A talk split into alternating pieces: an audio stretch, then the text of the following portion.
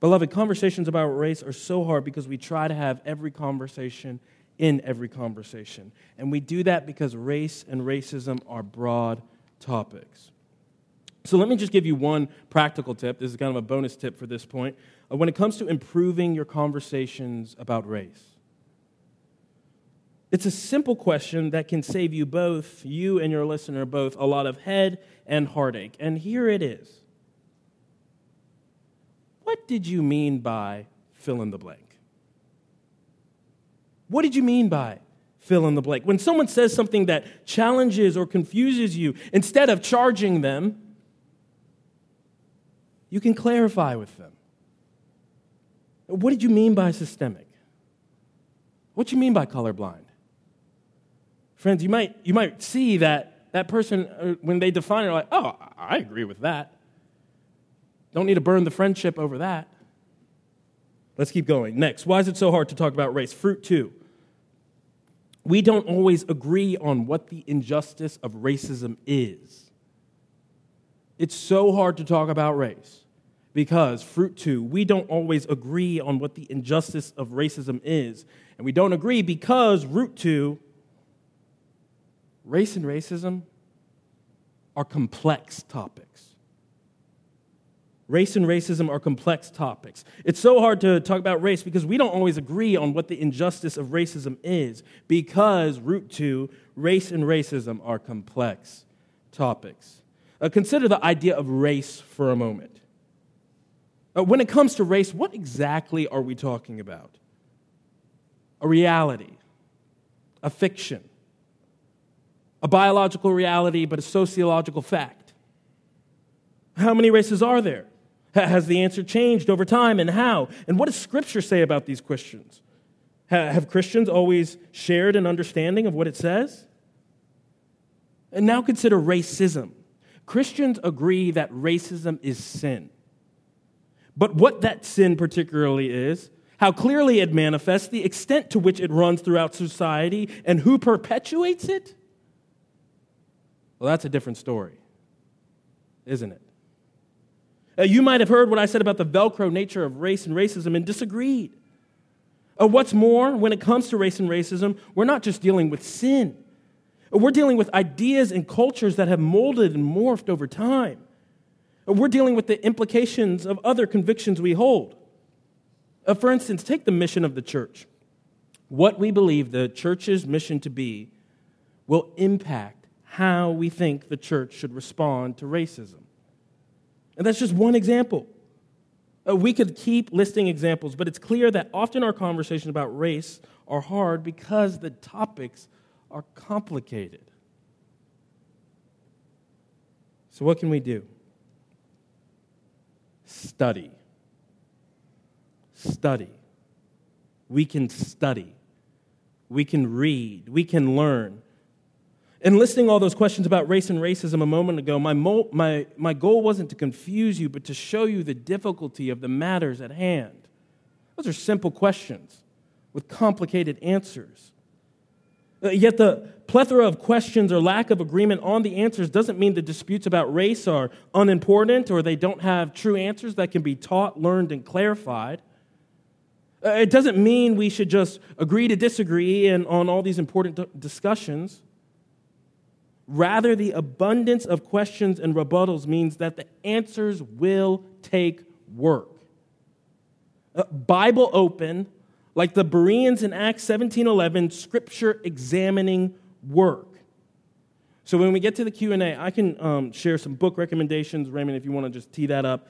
Uh, but let me just add that I think a lot of you uh, probably wish you had more friends who were racial minorities. Or at least I hear that expressed a lot of the times from my white brothers and sisters. And reading books by them is one way to get to know minorities, to hear their experiences, to hear their voices. Next, why is it so hard to talk about race? Fruit three. Fruit three. Sometimes we speak harshly. Sometimes we speak harshly or overstatedly because, root three, race and racism are painful topics. Race and racism are painful topics. Sometimes we speak harshly or overstatedly because race and racism are painful topics. Uh, it's one thing for a subject to be complicated. Take the Trinity, for instance. It's complex, it's mystery. And though it's one that deeply, more than anything, bears upon our existence, it is not an issue spoken about with half as much angst as race. And now, of course, the early church had its painful controversies over the Trinity. Uh, that said, while those controversies are, st- are certainly still relevant, the pain of them is largely removed from our context today. In other words, beliefs about the Trinity have not usually produced the pain beliefs about race have caused. And no people group has been enslaved because of their view of the Trinity. At least in the history of America, no civil wars have been incited over beliefs about the, divi- about the divine's triune nature. No one was redlined by the Federal Housing Administration for being a Unitarian. But when it comes to race, the case has been different. When it comes to race, we're dealing with matters many people understand to touch upon the core of their identity. So the matters are personal. When it comes to race, we're dealing with matters people see in the faces of their children. And so the matters are cherished. When it comes to race, we're dealing with matters many people understand to have financially picked their pockets. So the matters are costly. When it comes to race, we're dealing with matters many Christians under, understand themselves to suffer from today. And so the matters are relevant. Beloved, when it comes to race, we're dealing with matters that stir up painful memories of rejection and indignity and violence.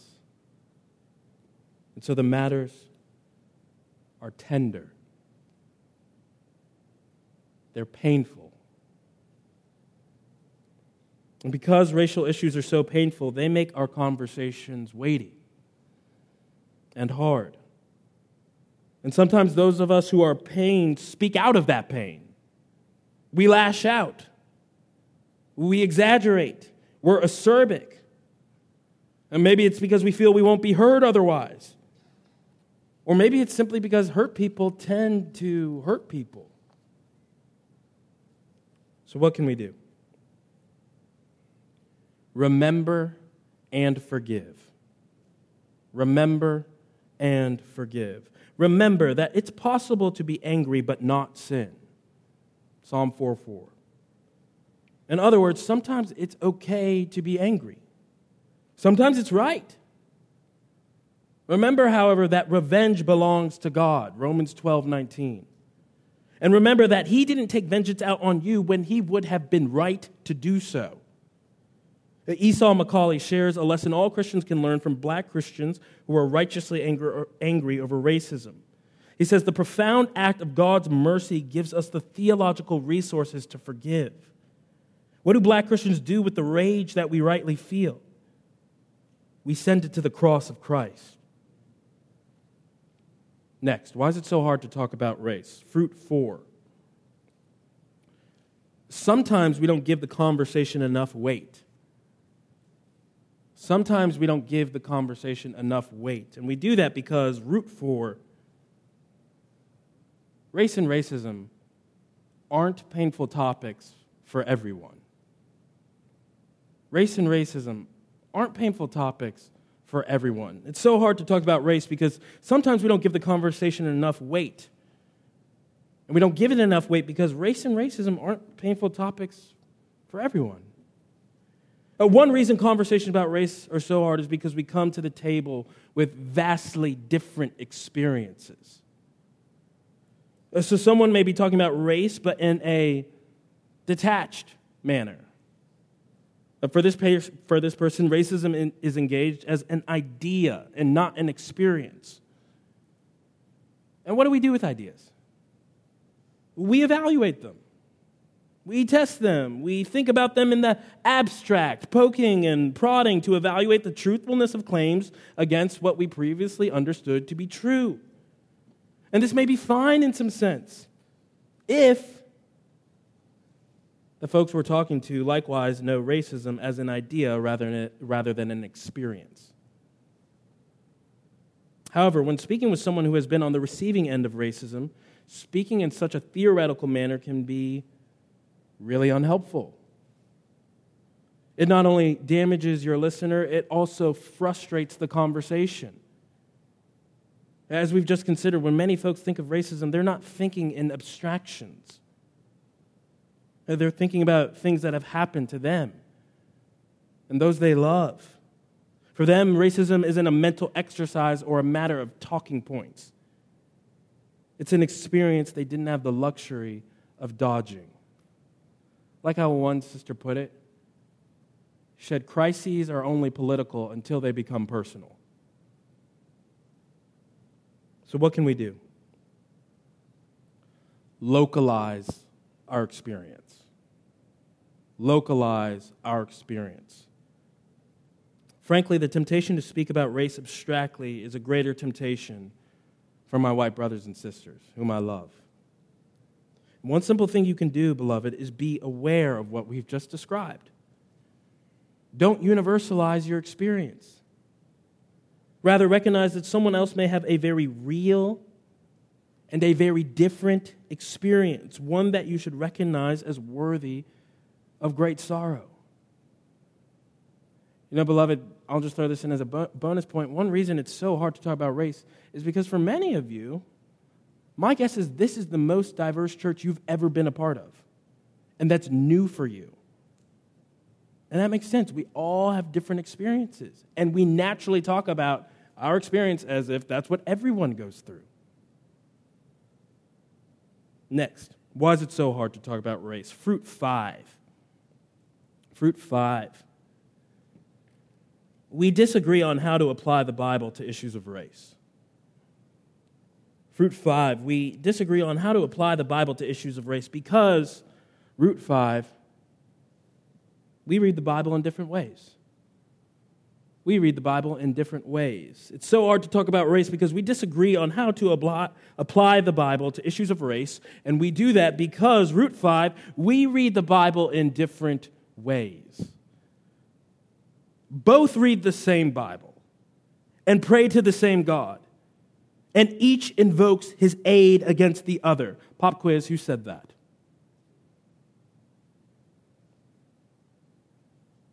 Any guesses?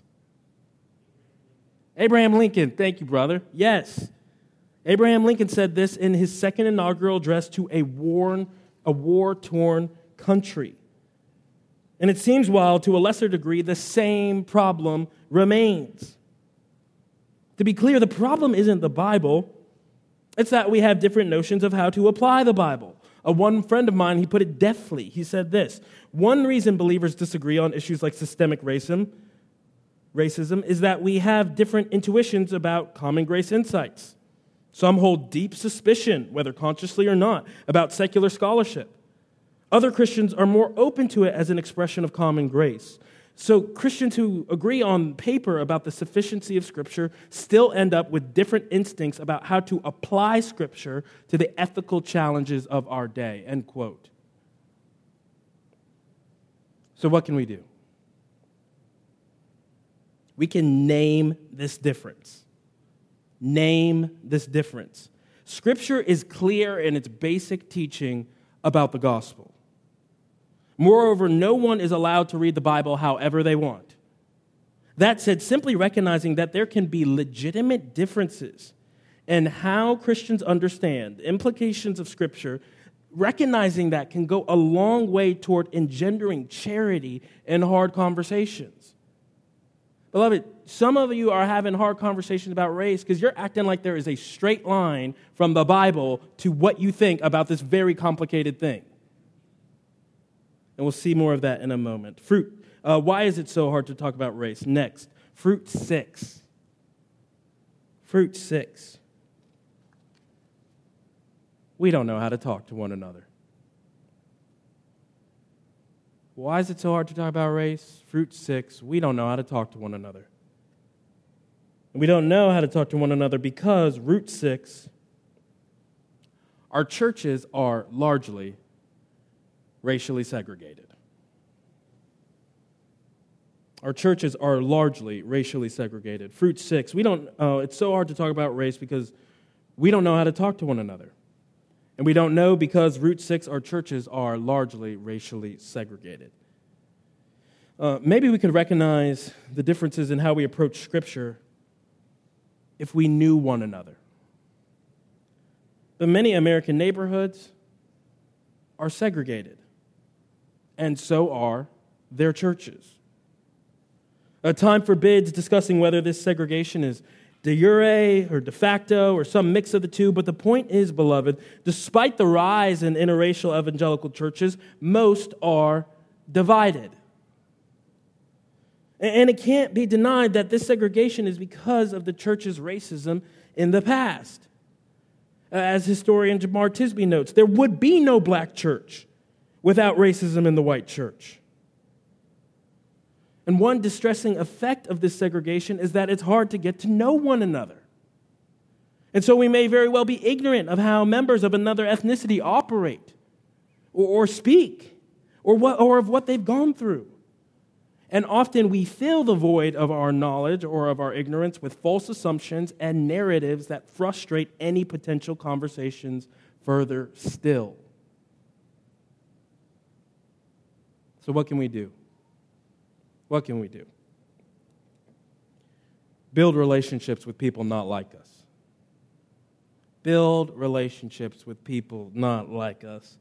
Uh, the trend toward multi ethnic evangelical churches is that minorities attend predominantly white churches, not vice versa. And frankly, beloved, until we see that trend going in both directions, where whites will attend faithful gospel churches where they are not in the racial majority, conversations about race will continue to be difficult. I think that's probably the best bang for your buck out of this talk. Until we see the trend going in both directions, where whites will attend faithful gospel churches where they are not in the racial majority, conversations about race will continue to be difficult.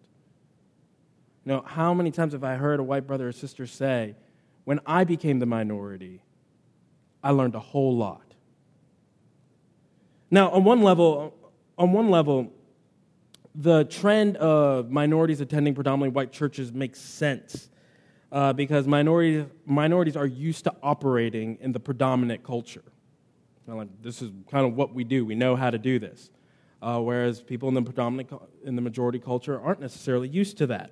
Uh, but, beloved, I think that gives a reason to kind of think how much more striking would it be then for white brothers and sisters who don't have to, op- who don't have to operate with outside their culture? How much more striking would it be if they attended churches where they are not in the racial majority? You know, so uh, Raymond, to be clear, I'm not trying to kick all the white people out of your church. Um, but I remember uh, my senior pastor, Mark Dever, just saying kind of offhanded on a Sunday, hey, to all the church, he said, hey, are some of you driving past a faithful black church to come to our church? Why? That's all he said. He didn't kick anyone out, but he challenged. And so, you know, uh, uh, a couple months or maybe a couple years later, Mark is you know, preaching at this local church. He's doing some conference. It's this local black church. He looks up uh, and he sees two of his members sitting there. Uh, and they've joined the two of his white members, and they're, they're members of this church. And he walks over. He's like, "What are you guys doing here?" And they're like, "Well, well, you said, you know, like we realized we were driving 30 minutes, you know, 45 minutes to this church when this church is 10 minutes, and we've loved it here." And we've been blessed here.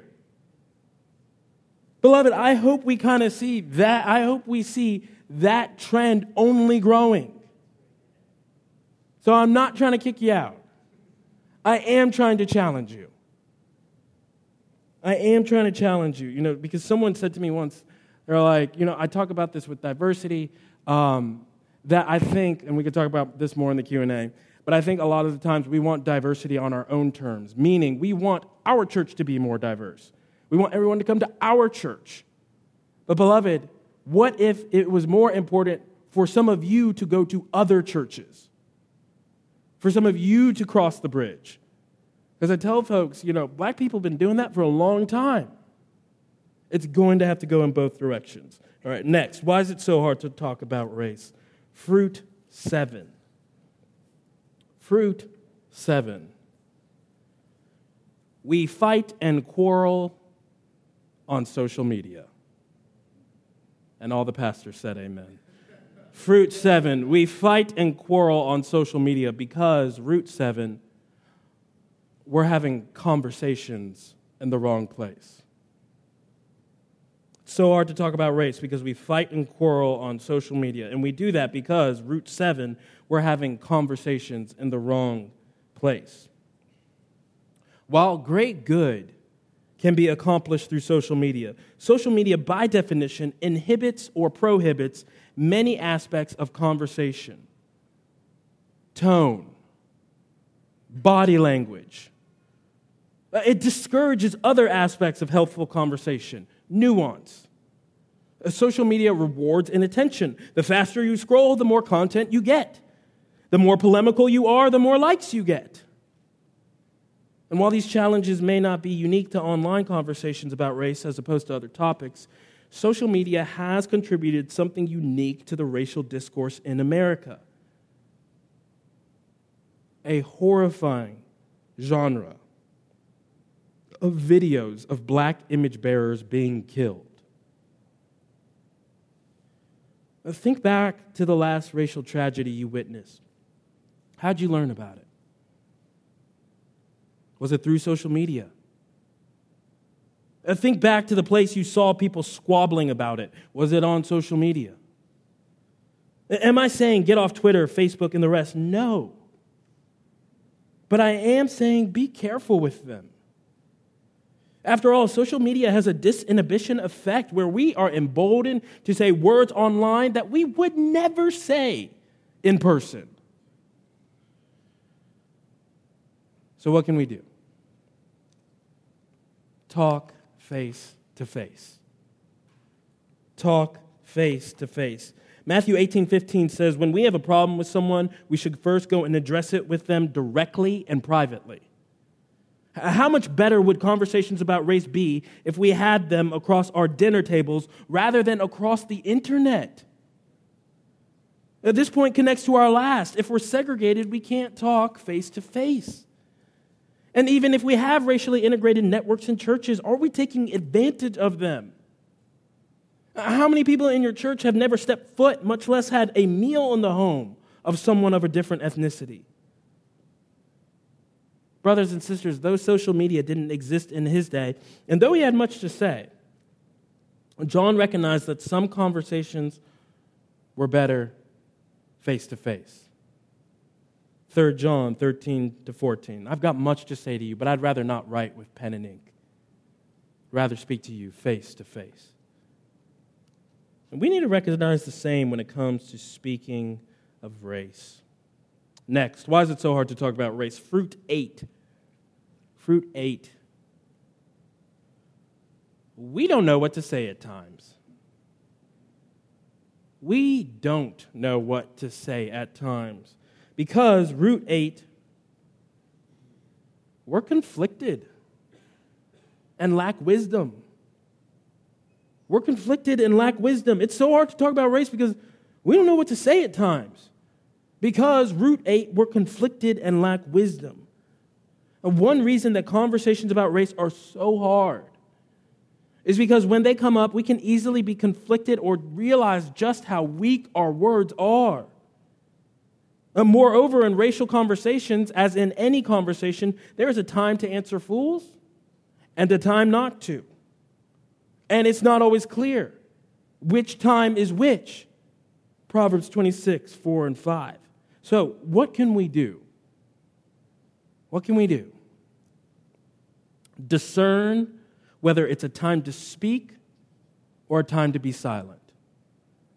Discern whether it's a time to speak or a time to be silent.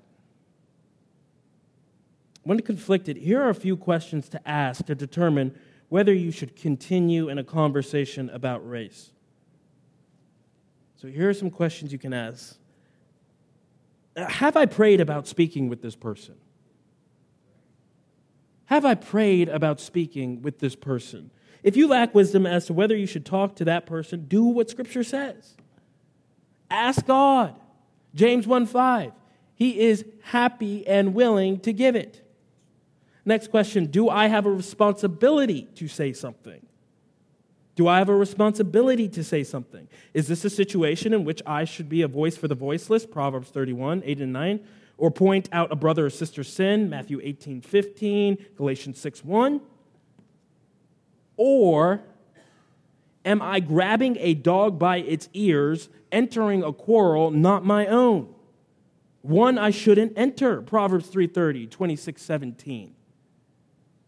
Beloved, I promise you, if you're hopping in on the comments on Facebook, you might be grabbing that dog by its ears. Next question Is this conversation good for my heart or my listener's heart? Proverbs 4:23. Is this conversation good for my heart or my listener's heart? Uh, by beginning or continuing this conversation, am I signing up for unnecessary discouragement? Am I needlessly repeating an offense? Proverbs 17:9. Next question Is this conversation good for the building up of my church? Is this conversation good for the building up of my church? 1 Corinthians 14 26. Will this conversation result in the building up or the tearing down of my church? I was talking about this with Raymond. You know, you guys are in a beautiful building. I love it. I'm jealous. The church that I'm going to go to, we don't even own our building.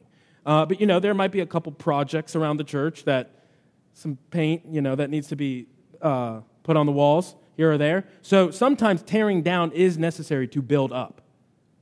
But make no mistake, beloved, Christians want to build up. It is way easier to burn a house down than to build one. You know, if brothers and sisters were to listen in on this conversation that you might have, would they be challenged and helped or disheartened and grieved? Is this conversation good for the building up of my church? Next question Is this person I'm talking to given to unrighteous anger or division? Is this person I'm talking to given to unrighteous anger or division? Proverbs 22, 24, Romans 16, 17. Beloved, Scripture is clear. We should avoid these kinds of people. Next question Does this person act as if they're interested in a good faith conversation? Does this person act as if they're interested in a good faith conversation? Uh, do they want to make friends or make a point? Do they want to win over people or win an argument? Are they willing to be won? In other words, are they open to their mind being changed? If not, consider having talking with people who actually want to have a conversation. There are lots of them out there. And you only have so much time. The days, after all, are evil, Ephesians 5:16 says, and short, according to Psalm 103:15. Of course, we are more obligated to speak to some people, family members, than others. And I should qualify that as a pastor, I offer uh, my time to the members of our church regardless of where I perceive them to be on racial matters. But this list of questions, it still offers a helpful rubric, at least for me, for considering how far to go even in these conversations. Next, why is it so hard to talk about race? Fruit 9. Fruit 9 even if we did know what to say at times,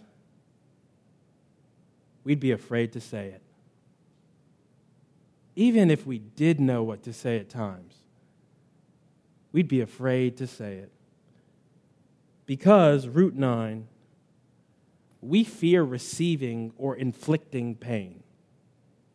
We fear receiving or inflicting pain. Beloved, it's so hard to talk about race because even if we did know what to say, we'd be afraid to say it because we fear receiving or inflicting pain. Friends, I'm convinced more Christians than ever want to get issues of race and racism right. Praise God. Uh, we don't want to make them worse. We don't want to be insensitive. And when we see the weight of these matters, as we discussed earlier, and the harm that can happen if we drop that weight, we tremble. We retreat. Or if we do talk, we speak mainly with those with whom we feel safe. After all, the beloved, the truth is it is not hard to talk about race with everyone. We likely have people we feel safe enough talking about these matters because we trust them. We feel as if they will be nice to us and give, uh, give our sincere questions and qualms a fair hearing. But outside of that group, we don't have the same confidence. I mean, have you ever felt that you'd love to share your honest opinion about a racial matter, but you did not feel like you could? And maybe you felt like the race conversation is often just about black and white, and we could really benefit from talking about the Asian or Native American or Hispanic struggles, but you didn't feel safe to share this thought. And maybe you've tried to share your thoughts before, and the conversation blew up. You were met with defensiveness or disregard. Maybe you were called names even by your friends. Beloved, ask yourself who would want to sign up for that again? Uh, who wants to enter a conversation in which there is a lot of criticism and little grace? So, what can we do? What can we do? Take it easy. Take it easy. Friends, we will make the work of entering these conversations easier if we go easier on each other. In Titus 3, Paul instructs Titus to remind his people to avoid quarreling and to be gentle toward everyone. That word for everyone in Greek means everyone. Not everyone who voted like me, everyone. When it comes to these conversations, we have two options, friends. We can outlaw them. Sorry, we can't talk about that here. No fly zone for that conversation. It's one option. Or we can lower the volume. Take it easy. I love in Genesis when Joseph sees his brothers who sold him into slavery. How did he speak to them? It's a good thought exercise. If you're Joseph, you become king of the world, basically. You see your punk brothers who need you. How do you speak to them? Genesis tells us. Joseph's brothers see him, Genesis 50, 18. His brothers also came and fell down before him and said, Behold, we are your servants.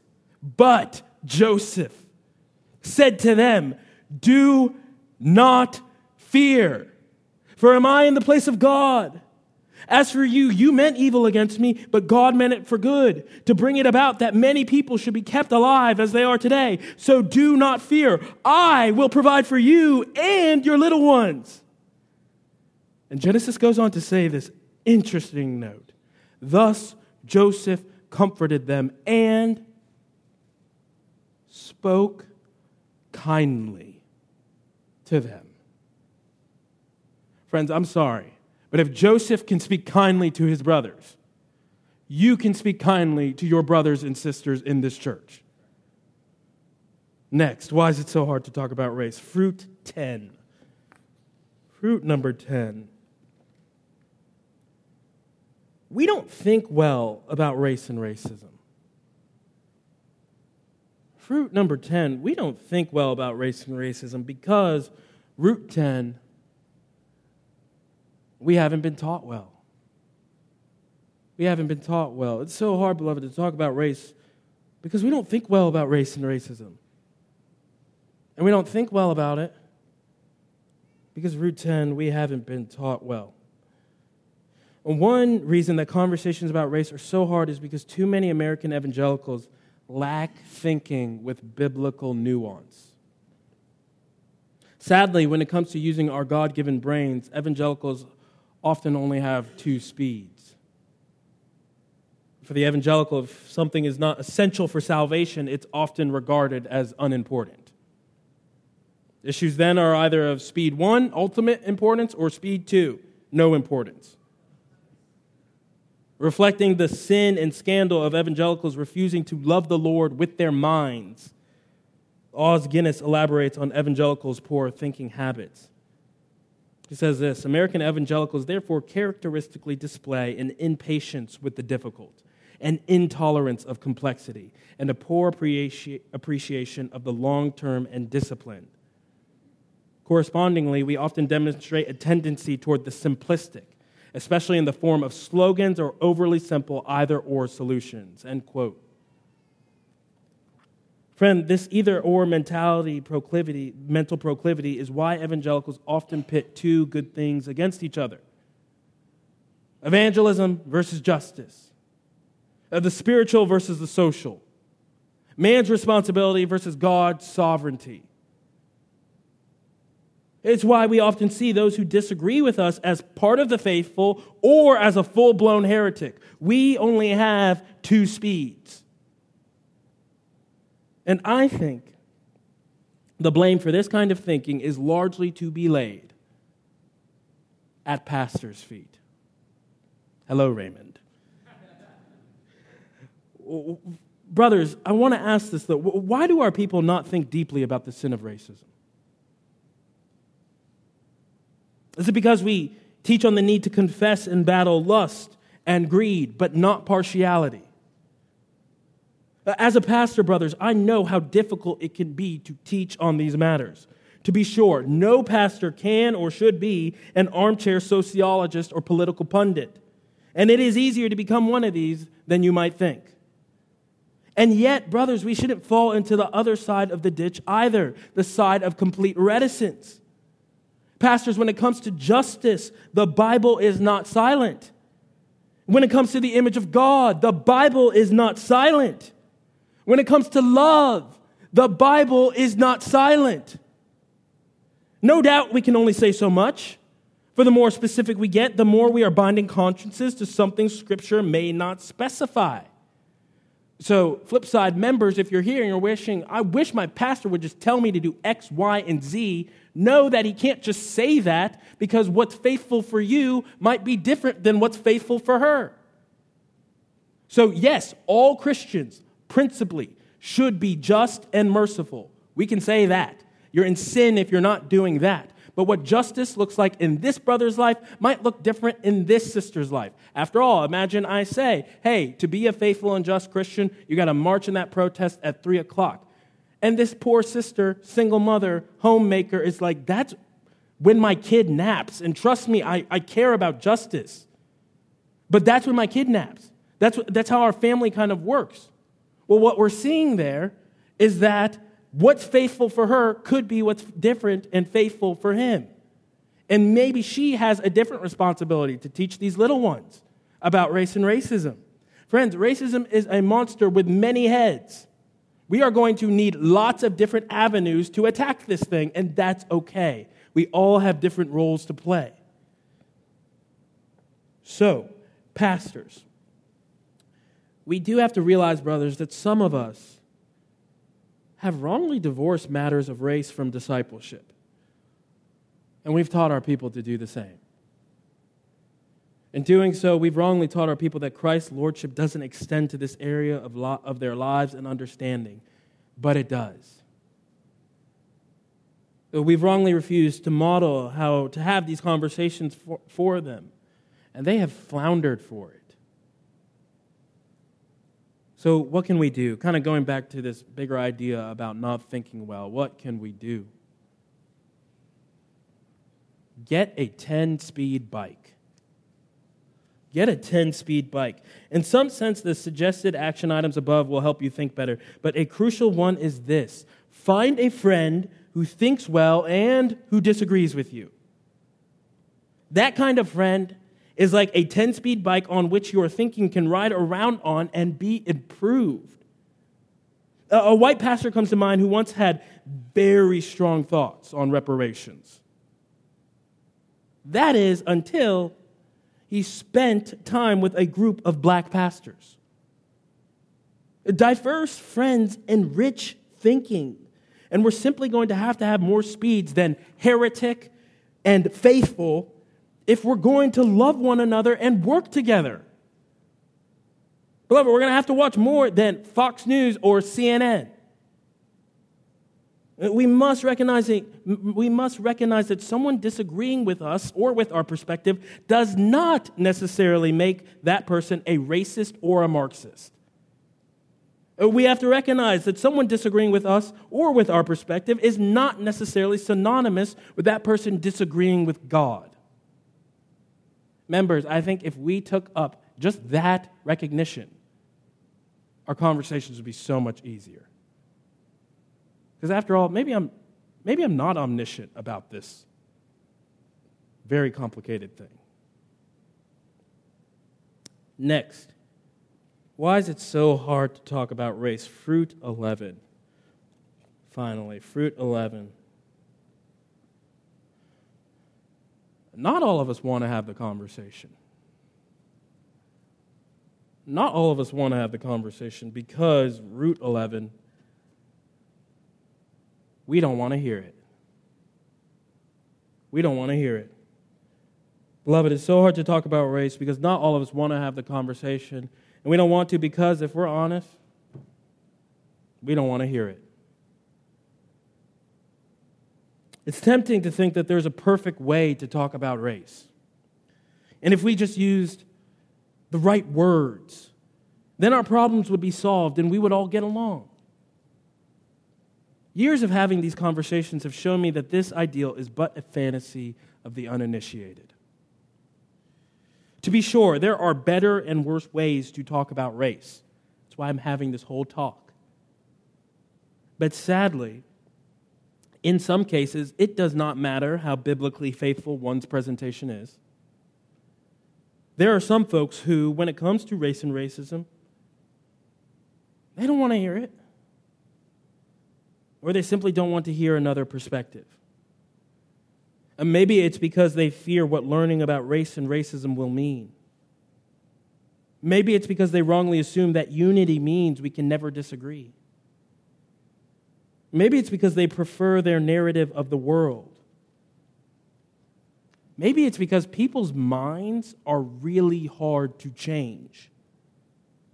Friends, people usually believe what they believe for a reason.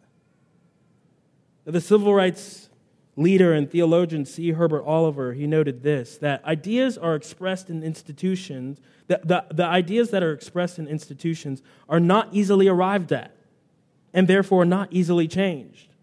Ideas easily acquired are easily lost. The permanence of these institutions make them defy change, and they refuse to give ground without a struggle. End quote. Friends, whatever the case, if sinful stubbornness is our problem, the action step is simple. What can we do? Repent. Repent. Friend, if we've been hard hearted about issues of race, we can either dig in our heels or turn our eyes toward Jesus. In Him, we can find a Savior who is tender and forgives our callousness, a keeper who shores up our insecurity, and a friend who welcomes us despite our pushback. There is hope for us yet to repent. The Holy Spirit is not done with us yet. That's another reason why conversations about race among Christians can be so hard. Sanctification can be disorienting. We change, our friends change. We change at different rates and on different topics. And that change can happen without our even realizing it. You know, how many of us like, I posted this on posted this on Facebook five years ago, and it was fine. People liked it. I post the same thing five years later, and pfft. how many of us look up and feel like we are in a room we once knew when it comes to talking about this stuff, yet we no longer know where the walls are? But, beloved, we are safe. Why? Because though the walls may be gone, Jesus is not. He is with us and he loves us. So, friends, that's it in, some, in, these, in terms of these 11 reasons. We can pick up more in the Q&A. Uh, maybe with this last one, uh, you know, someone asked me the other day, hey, if someone's just like, I don't want to lose my country, I don't like, want to lose my tradition, what do we do then? We can talk about these things. Um, but I want to pray for us. And be- before we pray, beloved, I want to give you some homework because as you can see, I believe in using your God given brain. So, some homework for you as school starts back up. Here are some questions to discuss. Maybe this would be great for a small group or, uh, you know, with the person you came with. Just a few simple questions. Which of the reasons for why it's so hard to talk about race resonated with you most? So, 11 reasons. Which one resonated with you most? Why? Which reason did you disagree with most? Why? Which reason would you add to this list? Not an exhaustive list, lots more reasons why it's hard to talk about race. But I firmly believe, beloved, that if we spend some time thinking about the smaller problem of the dysfunctional communication between Christians about race, we will learn about the larger problems that have for so long divided our nation, our community, and our churches. In other words, the symptoms can teach us something about the disease. So I am all for pursuing justice. I think you'll be more faithful in that pursuit if you understand the basics. A lot of us want to go do something. Yes and amen. Most of us can't even have a con- constructive conversation with that person we dread seeing at Thanksgiving, much less on Sunday morning. So I think until that is worked out, until we learn why we can't talk. Talking about action may not be as fruitful as we might think. With that, let me pray for us, and then Raymond, I don't know if you'll come up for Q&A, however many minutes we have left. Let's pray. Father, we do pray that you would help us to be more faithful in these conversations, more humble, more honest, more patient, more loving. Oh God, give us grace to speak better about race for your glory, for your church, and for our neighbor. We pray in Jesus' name. Amen. Uh, as we begin first, uh, Isaac brought a sign up list for United We Pray. It's the ministry that he founded. And Yes. We're going to pass it around. Amy, feel free to take this. If you would like to receive email updates, he sends approximately 70 emails a week. Yo. So you, you can receive one of those. If you don't just pass it on to the next person, there's no obligation for you to sign up. That's right. First question I'm going to throw out the gate. Yes. If you'd like to ask a question in a moment, you can get your hand up. The interns are going to bring mics to you. Keep your hand up. They'll walk it to you, and then we'll pass it around. When we think of this conversation, first, I just want to say thank you for serving us. You served us so well. Thank you Oh, for serving this morning, this evening. Thank you for having me, man. immediately when we begin this conversation, often there are many people who think to just talk about race or racism or ethnicity means the gospel has been lost. Why is that? Why is that the, the instinct? Like to, to talk about it means the gospel. Yeah, because I think that comes from, it's a good question, um, about the instinct to think, okay, if we're talking about this, we're veering in uh, maybe theologically liberal territory or just non gospel territory. Uh, one of the reasons I've discovered, when, so the book I've written, it answers the question why. And often when we ask why, there's lots of reasons. Um, one of those is our definition of the gospel uh, doesn't include, uh, it includes personal repentance, but it doesn't include the kind of repentance that bears upon other folks. Or what I mean is that our definition of the gospel is so narrow that we think anything outside of this isn't an implication of the gospel. So I want to be clear. Uh, you know, that's why I'm allowing for disagreements on some of these issues uh, because it's not the gospel. But uh, Jesus in Matthew 28 doesn't just say, proclaim the gospel. He says, teach them to obey all that I have commanded you. And our very display of what the gospel does in the church, the unity we have, is hindered and affected if racism goes rampant, right? So Satan has a keen interest and letting partiality run rampant in a church because then the church can lie to the world about what Jesus can do. So the world looks at the church, sees it divided, and like, nothing special going on over there. And so folks who might have that instinct think, well, all we should do, all we needed to do, all we need to do is proclaim the gospel. And I think sometimes they often think, uh, hey, the gospel is actually what changes people, so just do that and then people will change. But I think history often clearly proves that necess- just because you have a grasp of the gospel doesn't mean you have a grasp of all the implications of the gospel or of your own sin, meaning I still sin and I believe the gospel. So I need people checking me, challenging me about it. We're going to come back to the question of books, and I'm going to ask Stephen about preachers at the end. Yeah. That's your question. Hold on that. But if you have a question, we already have a mic. Where are they? So, all right, Josh Lavin. And if you have a question now, just raise your hand. We have another mic over here. They're going to bring it to you.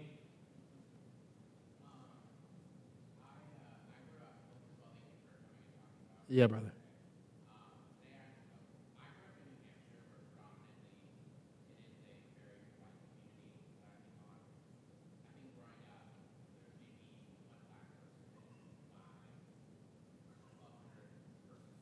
Yeah. And brother, let me interrupt. Is that mic on? I don't know. Can you? Okay, they can't. Yeah.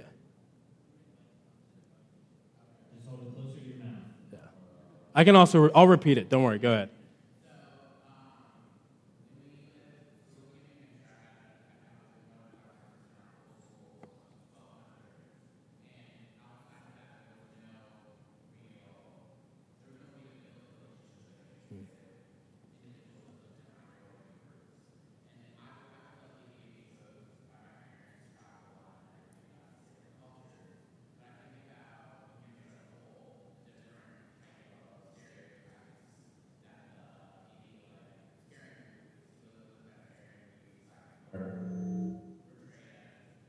be uh, stupid or incompetent, first ones to get killed. You know, you have people like Flavor Flav and I Love New York and all these different types of celebrities and stuff that portray black people in a negative light.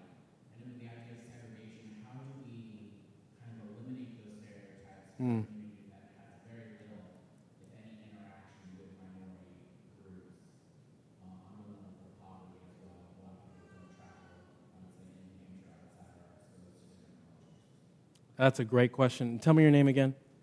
Joshua. Okay, so Joshua asked the question and said, Hey, I grew up in New Hampshire, basically only one other black person in town, uh, and it's a homogenous community. People are poor, they're not traveling tons. Joshua was maybe able to travel tons with his parents to get exposed to different cultures, uh, but you know, people's narratives about different ethnicities were kind of filled in from what I, you know, kind of what I was getting at TV, whatever it may be. Like, okay, that person on TV acts this way. Black people are typically criminal, criminals on TV. They must be criminal in real life. So, what do we do about that? That's a great question.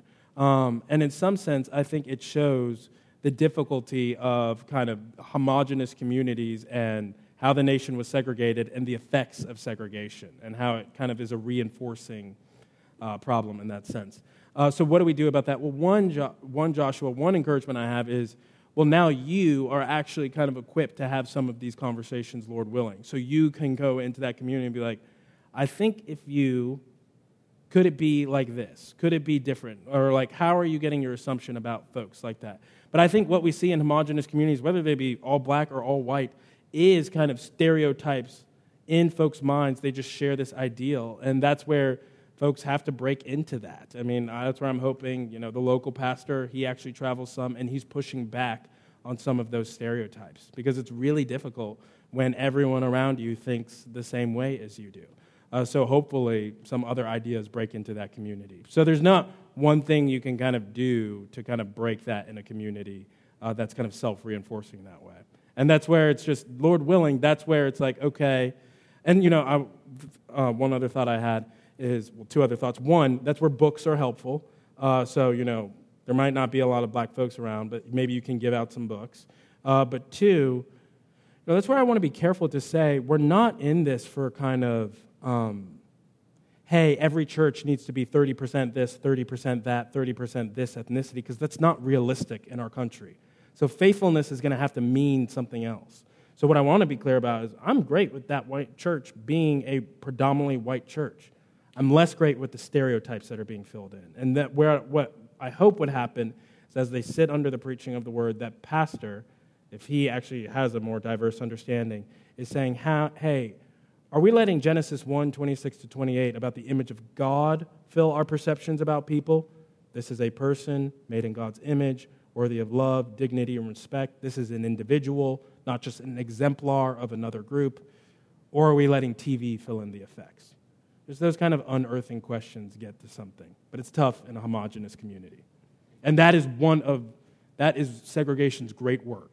Homogenizing, solidifying, and reinforcing those kind of ideas. So Rebecca, say name, church, and then if you have the next question, raise your hand, and then they'll bring the mic over to you. Jared, do you have a question? Okay, you're just moving your arm. Don't move your arm. That's good. All right. Good evening. Um, my name is Anthony, and I go to Old Baptist Church. Um, I, my question's kind of two-pronged. Um, I was wondering how you would change your presentation if you were in a predominantly black church. Because, like, one of my thoughts in your seventh point, I think it was, is uh, it, it seemed as though there was, and I'm not trying to uh, characterize your statement. Sure. It seemed as though there was an accusation toward predominantly white churches. Uh, when, in my experience growing up in black churches, I would know several people who would never go to a sound, who would choose not sound black churches over going to a Yep. sound white church. Yep. During college, there was a wonderful group of uh, people at my church, and instead of driving five minutes to go to church, they drove an hour to drive to a awful, uh, predominantly black church. Um, and so, you know, I just see, having experienced that, it, it really goes both ways, and I was just kind of wondering, one, how would you mollify that issue I just spoke of in uh, black Mhm. but also how would you tailor this kind of conversation if you were in a predominantly black church? That's a great question. Tell me your name again. Anthony. Anthony, thank you for that question, brother. One thing you're doing is modeling vastly different experiences. So I don't want to speak about anything as if it's just monolithic. This is how it is for all, ple- all black people. This is how it is for white, all white people, or whatever it may be. That said, I do think there are generalities, but you're right. I'm coming here preparing to talk to a predominantly white congregation. I think that's what we have before us. Uh, and so if I'm talking to a predominantly black congregation, I actually have just a different talk. Uh, but to get to what you were talking about, about mollifying that, um, I was recently with a, uh, a well-known black pastor in the D.C. area, huge, I mean, thou, like tens of thousands of people in this church. And he talked about how he joined a different denomination, and he did it because he said, there's a lot of, it's a predominantly white denomination, and he did it. He said, he said, there's a lot of people in my church, black members, who think white people are white devils. And he wanted to show that that was not the truth. So, kind of, you know, just bouncing off of this question, the homogeneity, it runs both ways. Uh, and black people will do the same. So, if I'm talking to a group of predominantly black people, I'm coming with that message that no, they're not inherently white devils. No, we also have obligations in this, con- in this conversation. And we have, you know, one reason I like the George Yancey book is because they, George endorses mutual responsibility. Not necessarily equal responsibility, but mutual, meaning, uh, and I say this, oh, if I could find it quickly in, in the book, uh, I just have the manuscript here before me, uh, but I have a Howard Thurman quote where he talks about basically it just can't be that black people are the victims and white people are the perpetrators. We're not going to make any progress with that kind of thought. And so that's what I would get at. I'm going to talk to generally who's in the room and generally some of their shortcomings, uh, but never once trying to imply that it's only that. Which is, so in my question at the end, that's a reason I would add. Uh, and that's where your, your experience is valuable and helpful to hear. Does that answer your question? Great. Great question, Anthony. Now over here, and then we'll take it to Matthew and hand it there. Name and church. Uh, is it John from Covenant Fellowship? So I had a question. Um, I've been talking to a guy recently about some of these issues, and um, we're, we're doing some work in West Philly, and um, I- I've been talking to him about just some of the structural issues that are um, impacting the neighborhoods there. And he frequently brings Mm-hmm. to, to, to, to the discussion, but I guess I'm just wondering, I haven't had a great answer to give him, and I'm I'm just wondering how you respond to that kind of thing, because, you know, it, it, it is something that, you know, someone like William Julius at, um, is it Stanford? um, Wilson, um, has, has talked about that in, in some of his work about, um, racial issues, about the, the, the, the issue of the, um, the black man.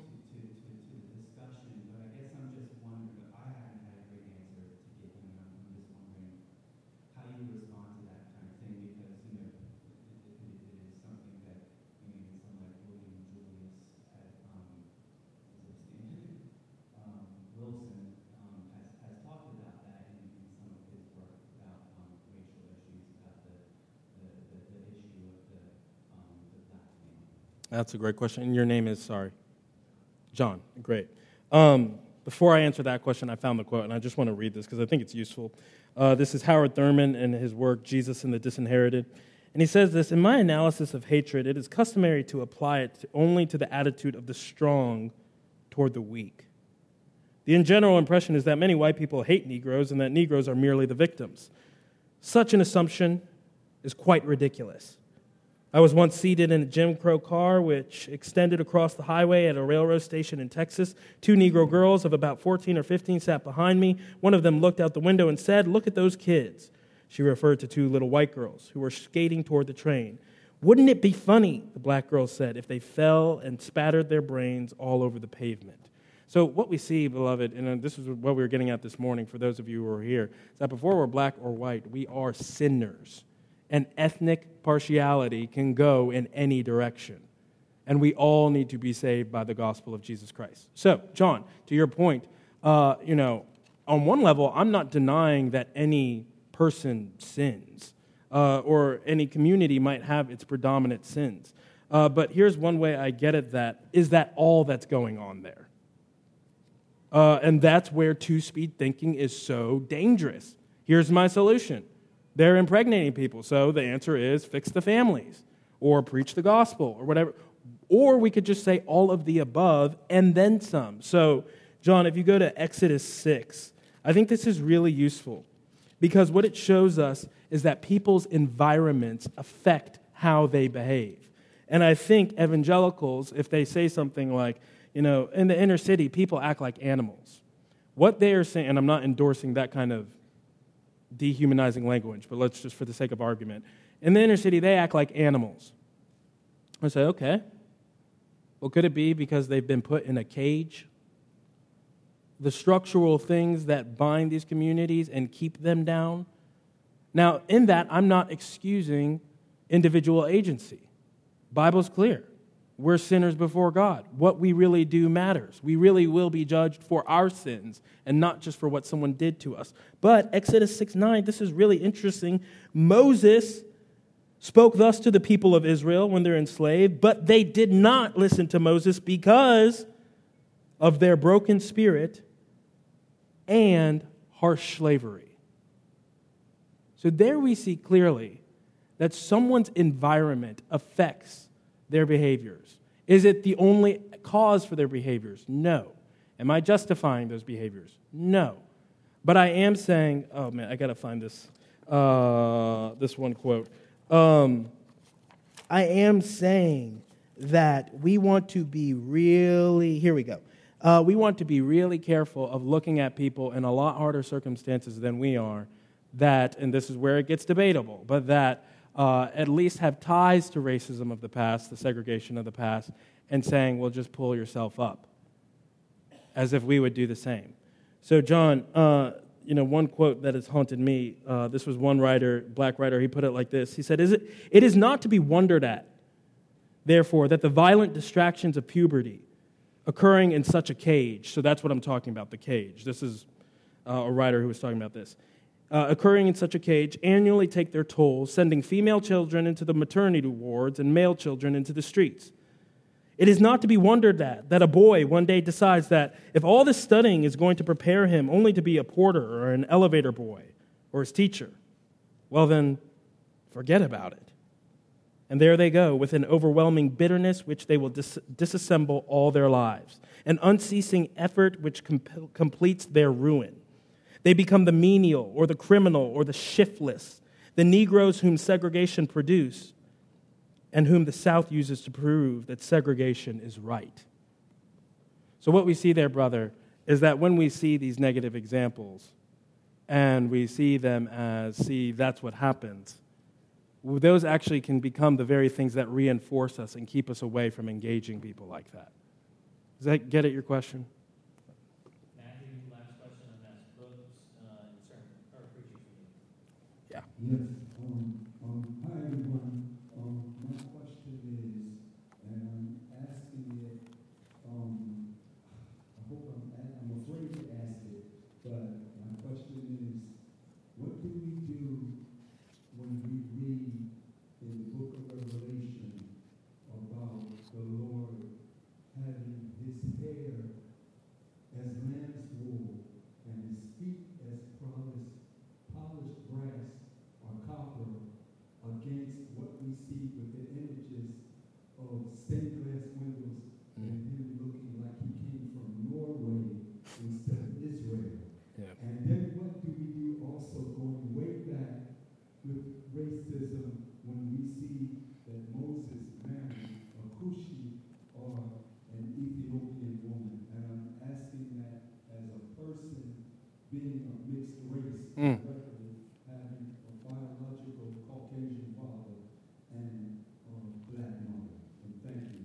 Um, But, brother, thank you for the question. Number one, I appreciate you asking something uh, you were afraid to ask because I think, guys, if we can't do that in the church, where else can we do that? Uh, we don't want to come to church uh, having to hide from people uh, because that will make our fellowship phony and the world will be able to tell. So thank you for that, Matthew. Uh, you're talking about Numbers 12, uh, where Moses' own family opposes the marriage that he's in. Um, and I say this as a biracial uh, person who's in a biracial marriage. My wife is white. Um, what do we do with that? And it kind of gets to your question about uh, Jesus painted as a European and all these things. Uh, I think there's a couple things we do. Is number one, we be honest about it. So what we see is God deal honestly with the sin in this passage, Numbers 12.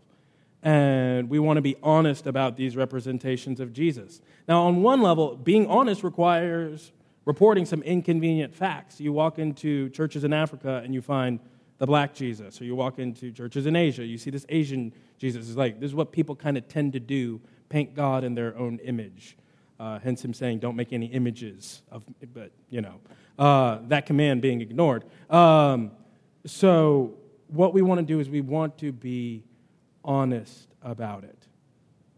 And honesty requires truth telling and saying, okay, why was this image of Jesus, this Savior, painted as this white dude from Denmark or whoever it is? And how has this been historically abused? Right? We want to be honest about it. We also want to be humble about it. So I talk about this when we when you kind of discover that like oh no one of my favorite theologians was uh, was a slaveholder. What do I do? Well, be honest, be humble. Don't assume that if you lived in that period, you would have necessarily had more theological acuity than that person. It's not, it's not clear that you would have. Maybe. I hope you would have. Uh, but, beloved, I think we should all pray that we would have the same moral clarity today that we have on the past. And what will generations in 500 years be saying about us? I think that should humble us. Uh, and the last thing I think I would say is be hopeful. So be honest, be humble, and be hopeful. Because the truth is, if we're looking for one hero, there's only one person who candidate, who qualifies Jesus Christ. Everyone else going to let us down. Uh, and so we want to be hopeful and look to Jesus Christ. So when we're dealing with those kind of images, uh, I think we need to be honest about them. And if they're a stumbling block, deal with them and rectify them. So I'm not just saying be honest and keep it moving. But I like what one brother said. Matt Hall's been here, right? Yeah, so Matt talks about kind of Confederate statues, and there was this whole debate, and people, maybe some of yourselves, were getting into arguments do we tear these things down? And Matt was saying, you know, and he wasn't saying it like this is gospel truth, but there is a benefit into letting our ghosts haunt us, in teaching us that this can't go on anymore, and being reminded of the truth of these images. So, whatever we do, we want to do it in service of the truth and truth telling, and how we do that is just a debate we can have across the table. Brother, I'm so thankful for your time. I've been so greatly helped by books. Yes. I was also challenged a few years ago um, by somebody who said, hey, who are the, the black preachers or minority preachers that Yeah. you're regularly listening to? And I was ashamed that I, I couldn't name anybody with any consistency. Sure. So I've tried to change that in recent years of my life. Some of that's just helped me as a preacher. Yep. To listen to people Yep. that will never preach anything like I preach because I'm just not like them. Yep. But if you would just list off maybe some books that you found helpful, whether they're historical books on this topic, whether they're practical resources that are more from a Christian angle, or Yeah. some preachers that you'd say, hey, these are good and faithful brothers that would be useful for you to listen to in your life should you have bandwidth, especially if somebody's not a reader. Yeah. They're more of an oral person. They would like to hear some good sermons. Yeah, great question, man. Um, so in the back of my book, I've just got a list of these because I get. So you need to buy a book. If that sounds like a commercial, it's because it is. And uh, so I have, but I have. I'm just going to read this list. So maybe don't buy. it. Um, but my first book is the Bible, and I list some passages you can go through with a small group. Um, but I'm just going to go through this list. Uh, one book is called How to Think, I'm, and some of these are not by black folk, but I'll, I'll get to that. Um, How to Think: A Survival Guide for the World at Odds by Alan Jacobs. This isn't a Christian book, but this book is so useful on how to think. Just why you get so riled up when you read something on Facebook you disagree with. So, how to think, I think it will make you more fruitful in this conversation. A talk by a black brother is Racism and World Evangelism by Tom Skinner. Racism and World Evangelism by Tom Skinner. You should be able to find it on YouTube. I think Tom was from, no, he's from Brooklyn. I thought he was from Philly. He's from Brooklyn. Um, it's an hour long address given at Urbana in 1970 uh, that I think is just as power, it is, it is powerful and could have been written yesterday. So Tom is with the Lord now, um, but Tom Skinner, Racism and World Evangelism. I promise you, it's worth it. Next, narrative of the life of Frederick Douglass. So, right over here at West Chester, he gave his last uh, public address here, February 1st, 1895. That was really interesting for me to learn. Um, the, the narrative of the life, so Frederick Douglass was such an amazing human being that he had three autobiographies. Uh, but the, this is his first one, it's his shortest, and it's electrifying. So, just reading about the experience of someone else and just how we got here, I think will be helpful. Uh, this is a collection of sermons that is the reason uh, United We Pray exists. The Negro, his rights and wrongs, the forces for him and against him. The Negro, his rights and wrongs, the forces for him and against him. You can go on Amazon and find a cheap like library print of it.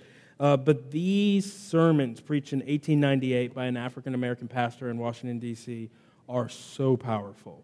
Uh, one is called God and Prayer as Factors in the Struggle. Francis Grimke, The Negro, His Rights and Wrongs, The Forces for Him and Against Him. The Warmth of Other Suns by Isabel Wilkerson is just a great book on why the nation is shaped the way it is. So, why is New Hampshire all white? Why are all these people in southern LA? Why are all these people in this community in North Carolina?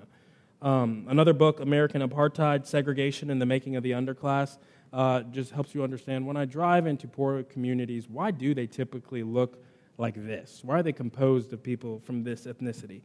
Um. Uh, so those are some good ones. In terms of preachers, I mean, I want to recommend just some guys I know. I mean, Omar Johnson is one of the best preachers I know. He is in a small church. You will not read about him on Twitter, but Omar is a fantastic preacher. There's bigger names like H.B. Charles, Charlie Dates, uh, Thabiti, all incredible preachers. So, I mean, if you just sit under some of this preaching, you will be blessed. So, those are, so Thabiti, H.B. Charles, but I would tell you, go listen to Omar Johnson, just had a series on Micah, Micah 6 8. What does the Lord require of us uh, but to do justice and love mercy and walk humbly with our God? So, that's what I would say on that one.